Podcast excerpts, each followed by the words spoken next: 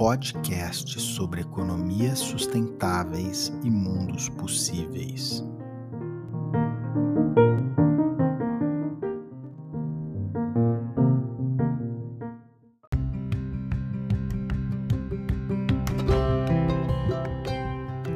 Olá, eu sou Guilherme Carboni, diretor do Instituto de Economia Sustentáveis e Direito, o IESD, e esse é o primeiro episódio do nosso podcast Mundo de Pala.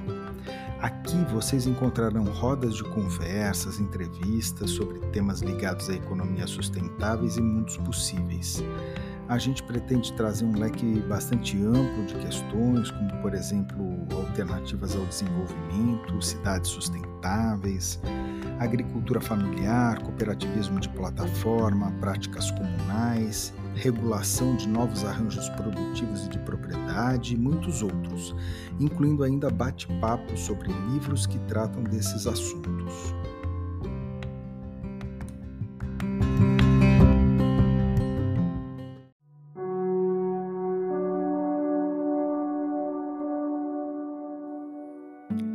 E a gente pretende também falar de utopias, não em um plano transcendente, mas enquanto potencialidades ou virtualidades, para que a gente possa descobrir modos de visionar realidades alternativas.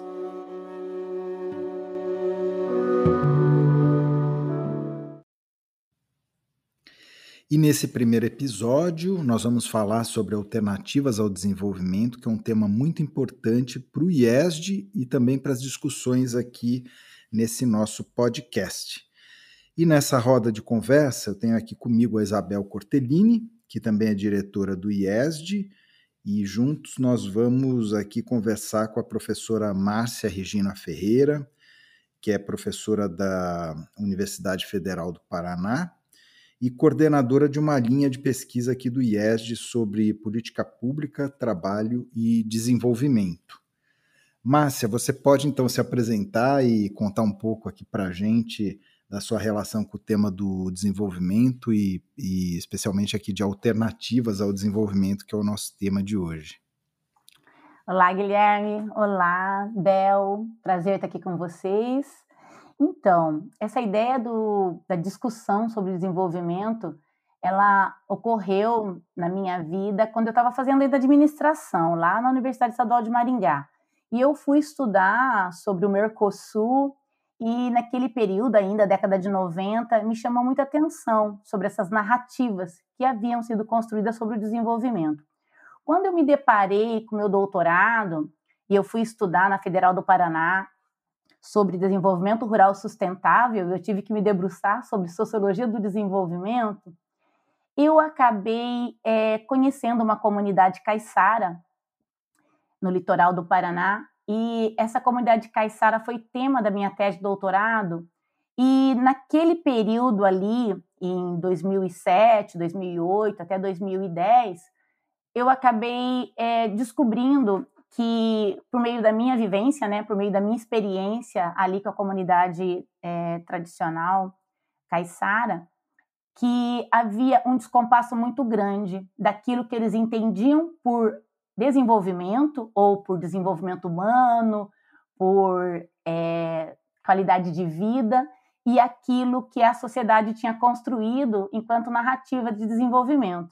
E eu fui percebendo um, um grande descompasso também nos diálogos do poder local com essas comunidades tradicionais. E aí, quando eu me tornei pesquisadora, eu decidi me dedicar para entender é, esse tema. E nessa curiosidade, nessa busca de entender melhor sobre o desenvolvimento e pensar em novas leituras, é, como que a gente poderia refletir melhor para ter um processo mais justo, né, dentro do Brasil enquanto sociedade democrática, eu acabei encontrando dois grandes autores que me auxiliaram nessa caminhada. Um antropólogo, que é Arthur Escobar, e aí, por meio da leitura dele, que é um colombiano, sobre o sentir pensar com a terra, território da diferença, eu fui encontrando algumas respostas que eu não tive naquela época ali que eu estava fazendo meu doutorado sobre a comunidade tradicional caiçara. Eu só via que aquela literatura que eu tinha na academia não estava dando conta para aquilo que era a realidade. E um pouco desse encontro né, com alternativas ao desenvolvimento se deu por conta de uma inquietação muito grande de descobrir que a forma que estava sendo apresentada para as comunidades se desenvolverem não era a forma que poderia ser possível para uma vida justa, para o desenvolvimento de uma solidariedade ou de uma sociedade democrática. Então, foi por esse caminho que eu cheguei nessa discussão de desenvolvimento. Ótimo, poxa, muito bacana, Márcia. E me conta uma coisa, a partir de quando surge a ideia de desenvolvimento como algo que não se coloca em questão, né? como se fosse uma, uma ideologia? É, no Brasil, é, principalmente ali na, na, na, década de 80, né, nossa questão aqui, eu acho que enquanto sociedade, é perceber que quando a gente começa a ter um processo de democratização e até de busca de cidadania, quando a gente abre para ter esse acesso à justiça, ou tentar pensar um pouquinho a questão de gênero, de raça, de classe, querendo incluir mais pessoas, ou seja, a gente começa a pensar em políticas sociais, em políticas de inclusão, a gente está bem no período também é, de uma onda né, é, liberal, né, neoliberal, que é, começa ali na década de 80, ela vai ganhando corpo, e você tem, principalmente nos países da América Latina, todo um, um fortalecimento de um discurso de desenvolvimento. Você tem uma construção do que é um país desenvolvido, que eles colocam como os países centrais, e uma construção do que são países subdesenvolvidos, que são os países periféricos. E dentro dessa narrativa né, do que é desenvolvido e subdesenvolvido, vem toda uma cartilha, né, naquele período histórico, década de 80, década de 70, de 80, dizendo como manual de como esses países deveriam ser operados ou deveriam ser desenvolvidos. É lógico que em todo esse percurso, né, Guilherme, né, Bel, ele não foi tão simples assim. A gente teve, sim, toda uma, uma apresentação de uma narrativa de desenvolvimento no Brasil, mas nós tivemos vários pensadores intelectuais brasileiros que se colocaram contra essa narrativa. Então, você tem lá o Álvaro Vieira Pinto, que lá já na década de, de 50 e 60 já fazia toda uma discussão sobre ideologia do desenvolvimento. A gente teve também Josué de Castro, que ele, na década de, antes até, na década de 60, né, ele já estava fazendo toda a denúncia sobre essa questão do flagelo social que era a fome no Brasil e a necessidade de um modelo mais inclusivo. A gente tinha também ali já o Celso Furtado fazendo as denúncias, né, sobre todo esse mito do desenvolvimento na década de 70, falando sobre a ilusão do desenvolvimento. Então, não é que a gente recebeu um discurso de desenvolvimento e a gente acolheu 100%. Não, dentro da, da, da nossa história, nós tivemos intelectuais que também denunciaram, assim como a Lélia Gonzalez, né, que é uma intelectual e foi uma política, uma professora também na década de 80, que ela denunciava o modelo de desenvolvimento brasileiro e fazia várias críticas sobre o processo de colonialidade e de colonialismo que o Brasil sofria. Então, a gente tinha ali um campo de, de disputa, de luta até, sobre uma narrativa que estava sendo apresentada para o modelo brasileiro e um, uma resposta a essa narrativa por meio de intelectuais e de políticos também que tentavam é, mostrar que era preciso pensar uma outra forma, não esse desenho que estava sendo apresentado como um manual para gente, né? Então, é um campo de disputa também, essa, essa discussão de desenvolvimento. Eu queria até aproveitar e fazer uma provocação, que você falou da Lélia Gonzalez ali na década de 80, e eu queria lembrar que na nossa Constituição tem ali no artigo 3 acho que é o inciso 2 né, como um dos objetivos que o Brasil deve perseguir, garantir o desenvolvimento nacional. Fala da, da sociedade livre, justa e igualitária, é, é, livre, justa e igualitária, solidária, é, e logo depois garantir o desenvolvimento nacional. Então eu ia brincar, quem que venceu essa disputa, Márcia? Por enquanto, eu acho que ninguém venceu e ninguém perdeu. Eu acho que é uma disputa. A gente tá, a nossa democracia é muito jovem, né?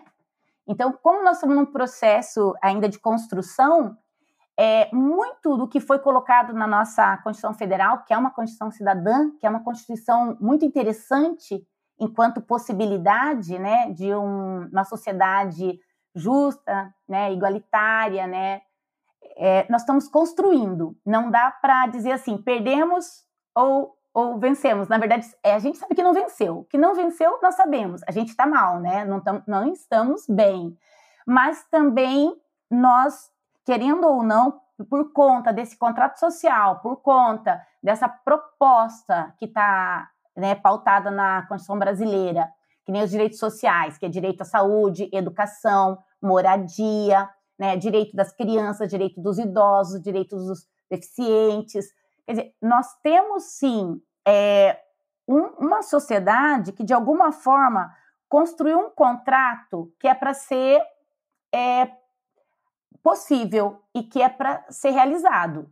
Agora, eu acho que cabe a gente, né, cabe nós, enquanto sociedade, também é, construir esses espaços para que a gente possa, de fato, ter uma alternativa ao desenvolvimento. O que não dá é para a gente simplesmente dizer, bom, o que os países centrais colocam para a gente é isso, então agora a gente vai simplesmente obedecer. Eu acho que a desobe desobediência, tanto epistêmica como também a, a, desobediência econômica, eu coloco como algo interessante para a gente pensar em outros mundos possíveis.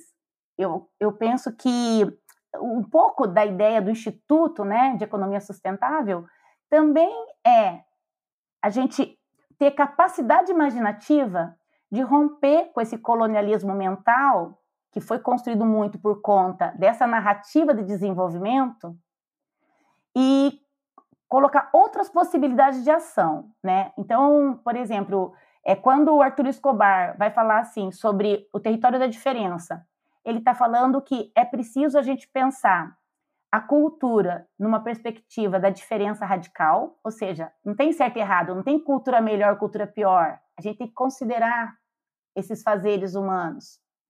E aí ele coloca também a, outro elemento importante que é a ênfase no território, que é na, nesse espaço do chão vivido, onde você está vivendo. Como que a gente pode organizar comunidades? Mas comunidades que são reais, né? Comunidades que têm algo em comum, que, que têm um bem comum. Então, um objetivo comum. Então, assim, eu acho que é um exercício também é, desafiador diante desse capitalismo que está posto dentro dessa narrativa que está posta de desenvolvimento, que é pautado só no economicismo, a gente ter outras formas de existir, né? Então, acho que é um exercício aí para a gente desenvolver. Márcia, acho que esse aspecto que você mencionou, né, enfim, a questão é, que é colocada pelo, pelo próprio Arthur Escobar, né, ele diz também que o, o desenvolver seria tirar o envolvimento, né, até separando aí o des, né, e envolver, né, seria tirar o, o envolvimento de cada povo com o seu território. Então, eu acho isso algo super importante, né? E eu queria que você, enfim, comentasse um pouco essa questão de se encarar, enfim, a, a, a coisa enquanto um, um, envolvimento, né? Qual é a diferença entre o, esse desenvolvimento nesse sentido e o que seria esse envolvimento, né? Baseado no, no território. É, o Arthur Escobar, quando ele vai, ele como antropólogo vai se debruçar para pensar nessa perspectiva do envolvimento, ele se debruça especialmente por uma é, comunidades negras do Pacífico, né? Que é um grupo que ele começa a ter uma série de aprendizados a partir da vivência com essa comunidade. Então ele vai, é, enquanto pesquisador, observando o quanto que é, essa, esse enraizamento, esse conhecimento no seu lugar, né, no seu espaço, no territorial.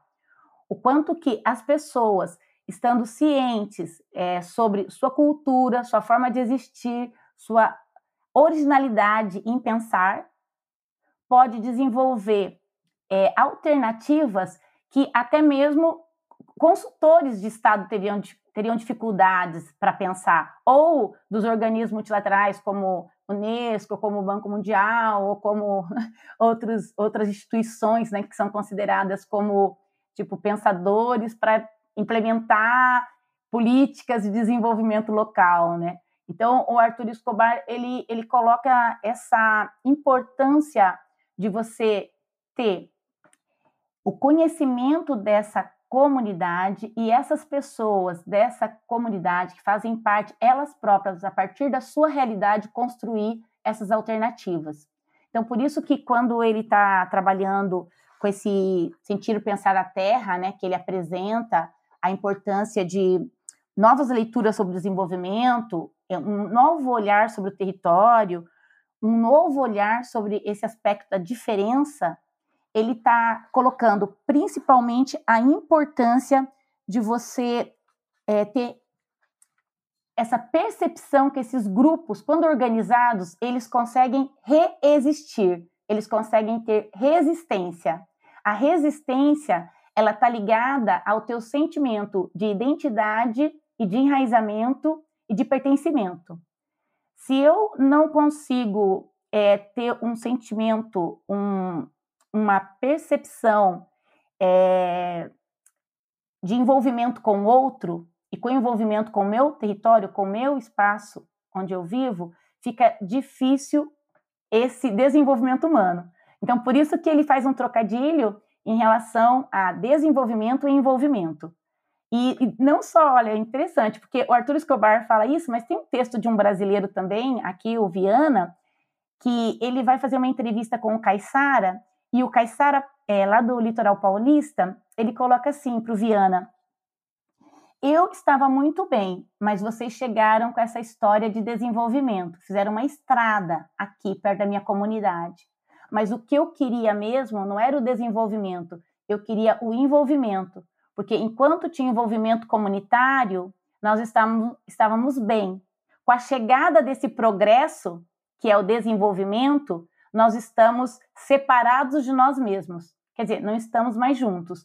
Então, é, essa discussão, ela, você vê que é independe, né, se está lá na Colômbia ou se está no Brasil, mas ela aparece, né? É, envolvimento também tem um texto aqui no Brasil que discute isso. É uma uma discussão sobre desenvolvimento e envolvimento, porque muitas vezes o desenvolver, na perspectiva do desenvolvimento econômico, é me descolar, me descobrir e me deixar, na verdade, desamparado e não bem amparado, ou seja, ou bem envolvido. Então, é, é um trocadilho interessante que faz a gente refletir um pouquinho sobre que tipo de sociedade a gente está construindo, né? É uma sociedade que se envolve ou uma sociedade que só se só desenvolve?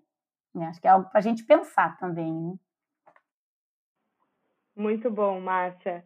E, e, o que ficou muito forte para mim também da sua fala, do, do Escobar, é essa questão do território. E aí eu queria trazer, na verdade, um outro autor que eu sei que você gosta muito, que é o Milton Santos, que para mim ele consegue muito também trabalhar, é, falar desse bem comum numa sociedade já mais globalizada, não tão é, material, né? não tão terrena. Então eu queria te escutar um pouco como é, é, sobre o que, que, como é que o Escobar lidaria, né? Como é que você acha que ele lidaria com essa questão, ou se ele já lidou de alguma forma? É que para mim é um dos grandes paradoxos que a gente vive, né? Nunca vivemos tão conectados e desconectados, tão envolvidos e desenvolvidos ao mesmo tempo. Uhum. Sim, o Milton, o Milton Santos tem aquele grande livro, né? Que ele foi o último que ele publicou, né? é, por uma outra globalização, e ele apresenta a, a globalização como três possibilidades, né? É, como ela é, que é cruel, como ela nos invade e é real, como ela deveria ser e como a gente pode é como fábula, que é como nos vendem a ideia da globalização e como ela deveria ser. E quando ele discute como ela deveria ser, ele vai trazer esses processos que daí se aproximam muito de Arthur Escobar, que é sobre o desenvolvimento a partir da comunidade, né? Porque o Milton Santos também coloca num, numa parte do livro dele a transição em marcha. Ele fala assim: quando que a gente começa a reverter esse jogo dessa globalização enquanto pensamento único? Porque qual que é o problema da globalização, né? É que ela em si não é um problema, o problema é a forma. Global, a gente está num planeta que todo mundo tem uma casa comum, que é esse planeta Terra. E, e ótimo. Eu acho que a pandemia veio e mostrou para gente que nós todos estamos na mesma terra, né? no mesmo planeta, na mesma casa. Eu acho que o grande problema é quando você tem um país que a forma de ter a relação com outro país é uma forma desigual e de exploração. Então, o que o Milton Santos colocava já lá em 2001 é que, se você pegar a balança comercial da década de 60, ela estava melhor do que a balança comercial de, do ano 2000. Por que, que depois de 40 anos, com todo o processo de globalização, a gente conseguiu ficar pior do que a gente era, né? Em relação a exportar. Aí ele, ele coloca que o grande problema do Brasil é que a gente não mudou a forma. É, a gente antes exportava algumas coisas com valor agregado e, e algumas commodities, mas depois em 2000 só commodities. E se você pegar hoje, 2021, a gente continua exportando o quê? Minério, soja, carne, dizer, nada com valor agregado, nada que mostra a nossa capacidade criativa e que agrega valor para o outro país conhecer. Então a gente continua sendo ainda aquele país que é tipo quintalzão. Ele está produzindo aquilo que de repente é, fica fácil, né, para o outro comprar, ainda mais com o valor do dólar como está, né? Então eu acho que tanto o Milton Santos como o Arturo Escobar eles colocam para gente, olha aí que essa ideia de globalização, essa ideia de desenvolvimento pode ser uma grande armadilha. Temos que pensar melhor sobre isso. Eu acho que essa provocação, esses dois autores, tanto o geógrafo como o antropólogo, colocam para gente. Temos que pensar sobre como estamos decidindo o rumo do nosso país. Eu acho que é por aí a, a reflexão que ambos colocam. E colocando assim, Bel, é, tanto o Milton Santos era humanista na perspectiva de acreditar no direito à vida e o direito à vida a todos, independente, né, se é povos ameríndios, povos africanos, povos europeus, mas que todos tinham direito à vida.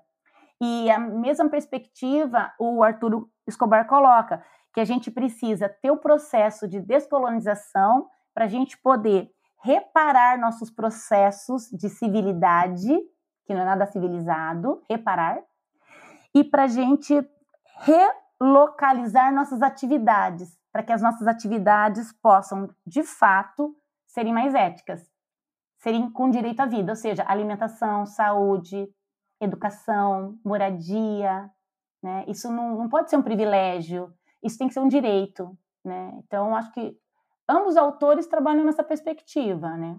De uma justiça social, de uma dignidade humana.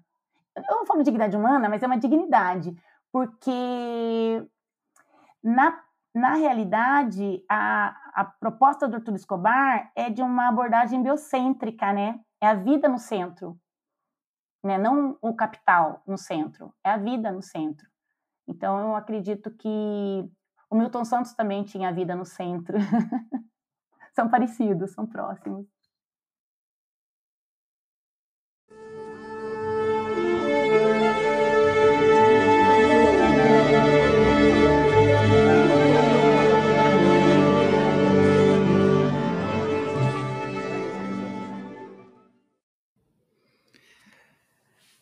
Legal, Márcia. Eu, você falando sobre isso, a questão da, da vida né, no centro, eu queria até aproveitar para puxar um pouco para a questão do, da ideia de desenvolvimento sustentável. Né? Exist, existem várias críticas né, também a, a, essa ideia, e uma delas é a que entende que o desenvolvimento sustentável ele acaba não alterando né, o, o, paradigma antropocêntrico né, e também utilitário, é, que vem marcando aí a relação entre humanidade e natureza. Então, uh, eu queria te ouvir um pouco a respeito disso, né, dessa, dessa crítica que se faz à própria ideia de desenvolvimento sustentável, que, enfim, também virou um certo mantra, né, quase como algo é, inquestionável e que, na verdade, sob essa perspectiva, né, que me parece, uh, assim, tem um fundamento bastante interessante, né, é, enfim, isso é, acaba sendo colocado em, em, questão, né, quando se fala em uh, outras formas de desenvolvimento, outras formas de se conceber né, o, o desenvolvimento, porque é, nessa concepção do desenvolvimento sustentável, a gente acaba tendo mesmo essa relação ainda utilitária, né? Então, queria que você, enfim, te ouvir um pouco aí sobre essa questão do, do antropocentrismo, né, ainda na, na ideia do desenvolvimento sustentável. Eu acho que você destaca um elemento muito importante quando a gente vai discutir sobre desenvolvimento sustentável. Enquanto nós estamos com essa visão antropocêntrica, a gente ainda está numa perspectiva de uma sustentabilidade fraca, muito frágil.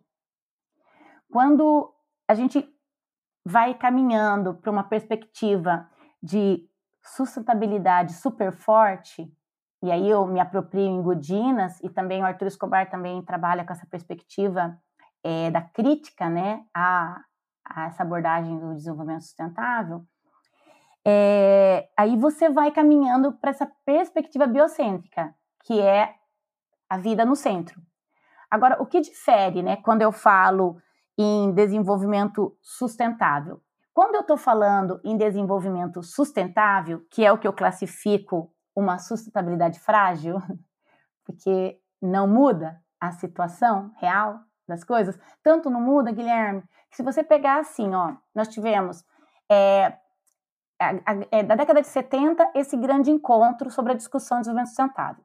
Naquele período histórico, década de 70, você já tinha autores como Martinez Alier, que é um ecologista político, e ele colocou que para a gente pensar em desenvolvimento sustentável, a gente teria que pensar num livre trânsito de pessoas entre os países para pensar numa sustentabilidade viável.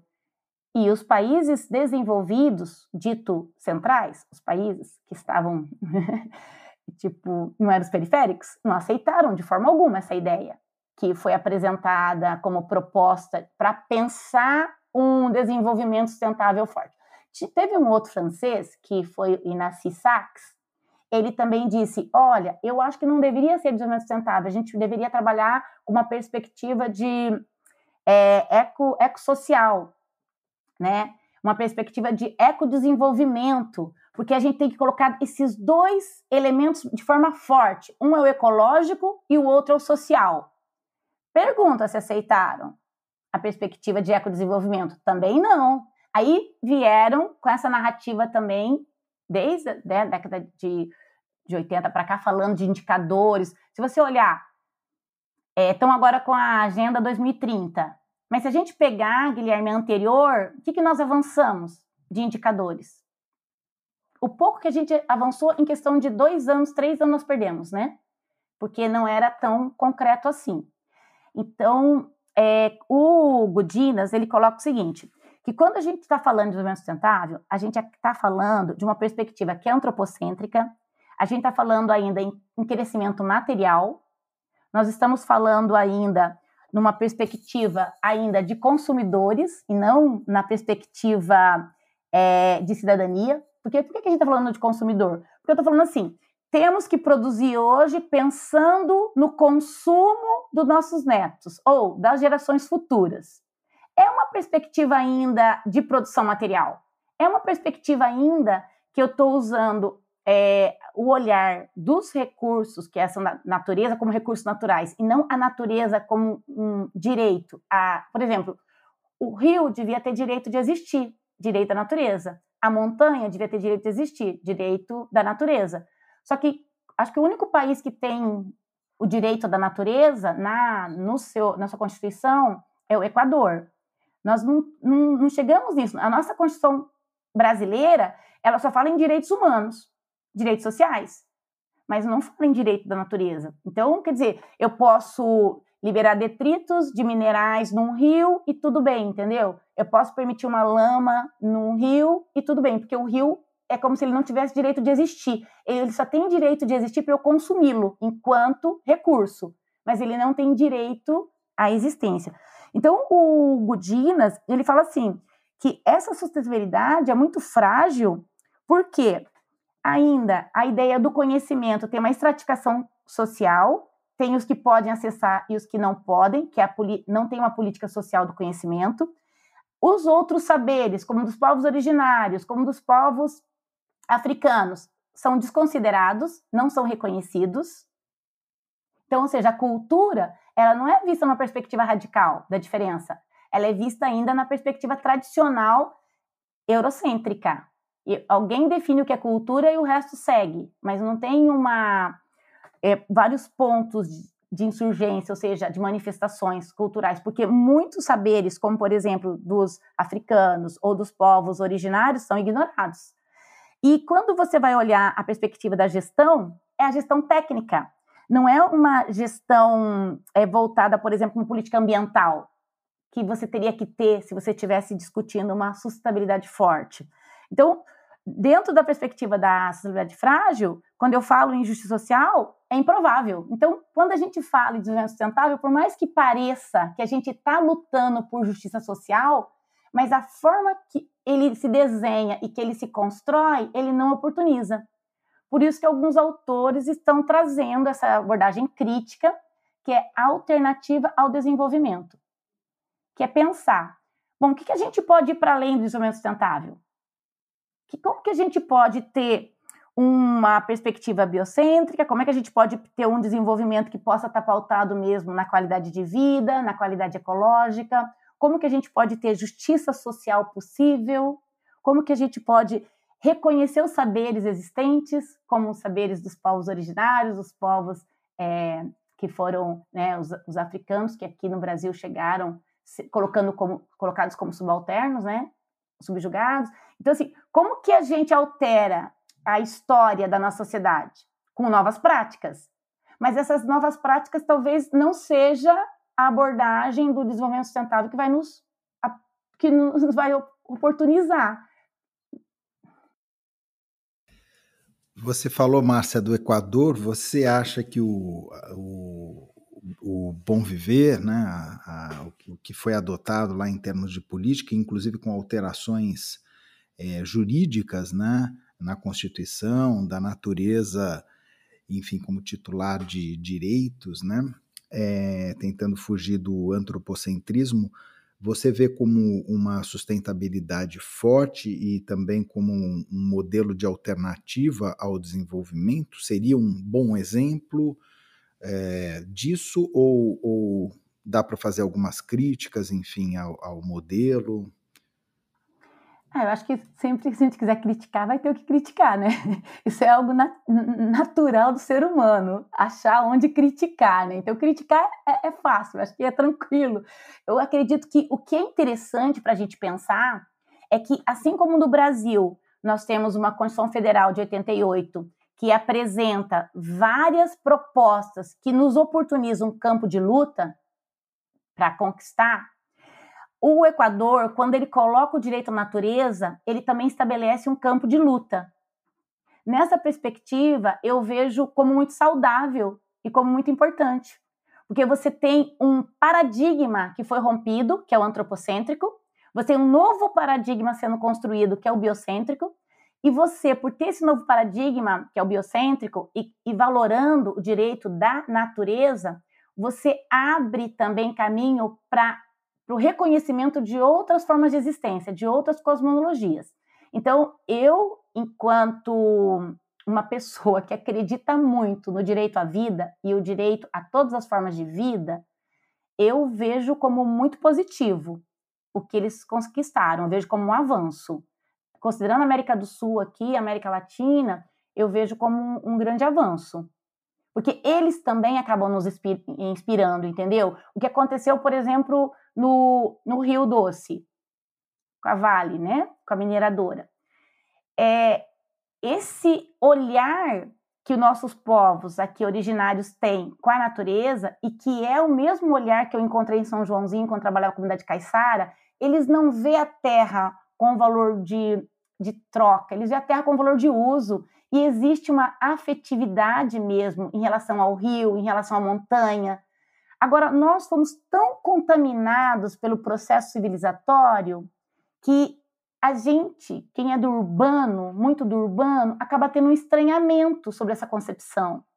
Mas é essa concepção de vida, é esse modo de existir que oportuniza que a gente tenha rios voadores no Brasil, que a gente tenha ainda algum tipo de mata atlântica preservada. É, me desculpe, não é o Estado que preserva, quem preserva são os povos originários. Então, assim, gente depender do Estado nessa proposta de crescimento econômico e desenvolvimento, nossa, a gente não teria quase nada. Então, assim, eu acho que a gente precisa ter um pouquinho mais de é, desconfiança sobre aquilo que nós aprendemos. Eu acho que nós estamos num período de começar a questionar o que nós aprendemos e começar a desaprender algumas coisas para poder conceber coisas novas. Eu acho que talvez a gente esteja num, num momento, quando a gente coloca esse título provocativo, né, alternativa ao desenvolvimento, não é desenvolvimento alternativo. Porque desenvolvimento alternativo é a gente já está tentando aos 30 anos, não está dando muito certo, não. Talvez o caminho seja mudar. É, agora, essa mudança vai depender das construções que a gente vai estar tá fazendo aqui coletivamente. Né? Ô, Márcia, é impossível a gente assim não falar da questão dos ODS, né? Os Objetivos de Desenvolvimento Sustentável. Como é que nesse contexto todo, pensando em uh, alternativas ao desenvolvimento, como é que você e, e, considerando essas críticas, né, que a gente tratou aqui é, ao desenvolvimento sustentável, como é que você vê uh, isso assim no plano global? Em termos até de sustentabilidade forte, fraca, enfim? É, eu acho que o, de alguma forma, esses 17 objetivos, né, que são colocados dentro dos objetivos do, dos ODS, eles trazem um panorama do quanto a gente está ruim. Porque quando você coloca lá os 17 objetivos, querendo ou não, é, vai ter que fazer levantamento e vai ter que mostrar como está hoje e como pretende estar daqui cinco anos, daqui 10 anos, até 2030. Então, de alguma forma, assim, tem um horizonte de nove anos para tá dando, colocando uma lupa sobre a questão da saúde, uma lupa sobre a questão da violência contra a mulher. Mas veja, Guilherme, não é só ter os objetivos, só pedir para as universidades colocarem isso como temas é, de discussão dentro do ambiente acadêmico. Ter a FIEP, aqui no Paraná falo FIEP, que é a Federação da Indústria é, do Estado do Paraná, divulgando, porque são eles que divulgam o material, né? A Federação da Indústria. Então, daí a gente já vê que é da sustentabilidade fraca, porque sai da onde? Sai do próprio interesse do capital. É muito doido esse negócio, mas é assim que acontece aqui no Brasil. E aí, você pode ter é, essa discussão, mas acaba sendo rasa. Por quê? Eu continuo tendo patriarcado, continuo, continuo tendo machismo, continuo é, as crianças sofrendo violência sexual, continuam as mulheres sofrendo violência doméstica, continua o desemprego para o jovem negro, entendeu? É, eu, eu, eu mudo muito pouca coisa. Por que, que eu mudo muito pouca coisa? Porque eu tenho um grupo que continua sendo é, de um, um grupo que está dentro de um regime que é esse regime moderno colonial, que é raça, racializante, que é patriarcal, que é logocêntrico, e que ele vai fazer tudo isso numa perspectiva utilitarista, mas não numa perspectiva humanizadora ou é, de justiça social ou de mudança sobre a forma que essa sociedade está sendo construída.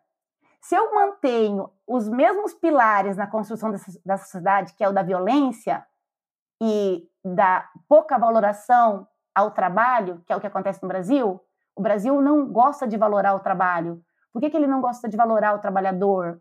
Porque ele vem de uma história escravocrata, que sempre se baseou na exploração do outro. Então, agora, eu reconhecer o outro como legítimo e valorar a ação dele, seja como jardineiro, seja como pintor, seja como entregador,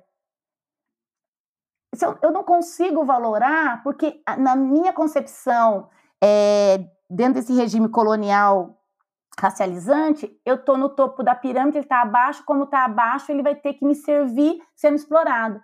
Então, a gente não muda É, a gente pode ter os objetivos do desenvolvimento sustentável, mas se a cultura da sociedade ainda estiver na, na lógica da exploração e da violência, a gente não vai ter tanta mudança real, não vai ter. Então, eu acredito assim, ela tá aí, é, sai né, de um organismo internacional para todos os países, o Brasil tenta fazer o TV de casa, mas ele ainda faz numa perspectiva ainda utilitarista. Então, difícil mudar. Eu acho que não muda, não. Eu queria pegar um gancho, não sei se eu vou esticar aqui demais, mas quando você foi falando, eu fui fazendo aqui uma sinapse e fazendo uns links na minha cabeça. Mas para mim, assim, quando a gente fala de mudança de paradigma, né, e depois você trouxe a figura do, da exploração e da pirâmide, é, eu acho que também quando a gente fala de, de consciência da interdependência dos humanos, né, acho que é o que falta um pouco. E aí, quando eu falo de interdependência, para mim o que vem muito na minha cabeça são os princípios da ecologia. Então, eu queria que você contasse um pouco sobre a diferença de ecodesenvolvimento e desenvolvimento sustentável, porque eu acho que acaba passando por aí. E aí, só puxando para o direito, antes de continuar aqui, quando a gente fala de quebra de paradigma, é exatamente isso que a gente precisa no direito, né? Que eu vejo a gente é tão pautado em propriedade privada, na, na, né, na ciência jurídica, que hoje em dia a gente vê como a gente não dá conta de direitos difusos e coletivos. Me parece muito um puxadinho. Enquanto a gente não mudar a lente pela qual a gente observa, defende, consegue promover esse tipo de direito, eu sinto que a gente vai ficar sempre nessa superfície. A gente não vai de fato mudar a cultura das pessoas, vai ficar é, ali colocando band-aid e não resolvendo a causa. Então, só para retomar a pergunta, para te deixar direitinho, conte um pouquinho para a gente a diferença de ecodesenvolvimento e desenvolvimento sustentável. Ai, Bel, que perguntinha capciosa, hein? Você, eu vou, eu vou respeitar então o autor, que é o Inacy Sachs, que está vivo e pode ser que ele ouça. Então, eu vou usar as palavras dele para fazer jus ao pensamento do autor, que foi o fundador, né? dessa abordagem do ecodesenvolvimento. O Ignasi Sachs, ele coloca que ele parou de participar dos fóruns internacionais e parou de trabalhar com a agenda, né? Tanto aqui no Brasil, primeiro foi a Agenda 21, que ele ajudou bastante, e, e porque o, o, Brasil teve um processo muito lindo, né? Na, na, década de 90, ele reuniu mais de 120 mil pessoas para discutir qual seria a agenda brasileira para o desenvolvimento sustentável. Então, naquele período, a gente estava tendo um processo de democratização, foi feita consulta pública, foi colocado lá todos os elementos. Se você pegar, Bel, a, a, as diretrizes da Agenda 21 brasileira, da década de 90, pertinente. Pega 2002 para hoje e se aplicar, a gente tem possibilidade de desenvolvimento humano, sabe? Então, assim, foi um bom trabalho. Não dá para dizer que não teve consulta e que a população não sabe o que quer. Ela sabe e está lá na Agenda 21, se você procurar é, até nosso antigo falecido Ministério do Meio Ambiente, existia todo esse material disponível na plataforma. Então, assim, a gente teve um trabalho bom. Mas o que aconteceu? Ela foi apropriada de forma absurda pelo capital. A Agenda 21 e a proposta de desenvolvimento sustentável. O Sachs, quando fez, fizeram essa pergunta para ele, é, e nesse Sachs, por que você parou de participar dos fóruns? Essa última reunião, que é a Agenda 2030, você não quis participar? Por que, que você, você não acredita mais? E ele disse exatamente o que você colocou agora. Eu não posso mais ir para esses encontros porque não muda a cultura. Se não muda a cultura, dificilmente a gente vai conseguir alcançar um dia um ecodesenvolvimento eu não consigo valorar a ecologia, eu não consigo valorar o social, se a única cultura que está reinando nessa sociedade é a do mercado, é a do dinheiro. Então, é esse que é o problema, Bel.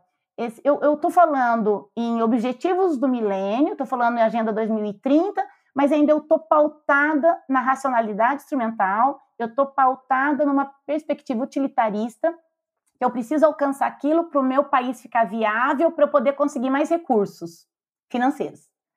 Então, a lógica, quando é, você começa uma lógica ruim, a lógica vai permanecer ruim.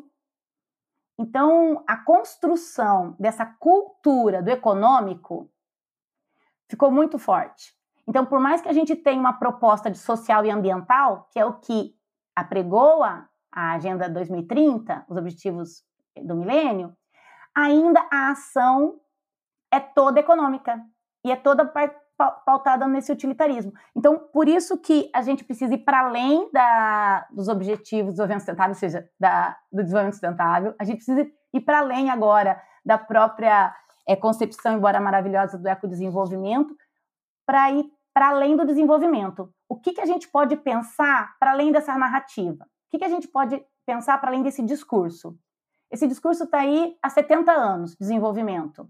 E a gente está vendo que sociedade que a gente está vivendo, né? Nós temos aí 49 milhões de pessoas passando fome, uma mulher é estuprada a cada duas horas, você tem um feminicídio ainda em alta, né? Permanece mesmo com todas as leis e todas as casas de apoio, Casa da Mulher Brasileira, que foram criadas em vários, várias capitais, em várias cidades.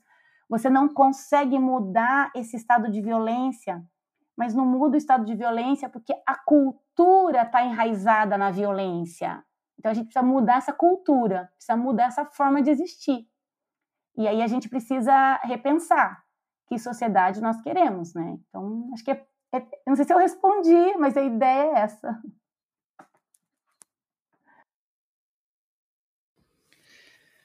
Bom, gente, eu queria super agradecer aqui a, a professora Márcia Regina Ferreira pela é, pelo bate-papo aqui, foi super produtivo, foi muito interessante, é um assunto dos mais assim importantes aqui para o Instituto, para sequência né, de, é, de capítulos aqui do, do nosso podcast. Eu acho que é, a questão do desenvolvimento ela é central, né? Quando a gente passar aí por temas como uh, alimentação familiar, a questão das cidades sustentáveis e, e outros aí que a gente pretende né, abordar, eu acho que é essa essa questão de alternativas à ideia do desenvolvimento me parece central e até por isso que a gente começou por ele, né? Então queria agradecer a Márcia muitíssimo aqui, queria agradecer muito a Bel também aqui pela pela companhia aqui no bate-papo e, e, e, as perguntas para Márcia. E então, até o próximo episódio. Obrigada. obrigada, Carbone, obrigada, Márcia. Espero ter muitos outros. E eu espero voltar conversando com vocês, germinando alternativas ao desenvolvimento.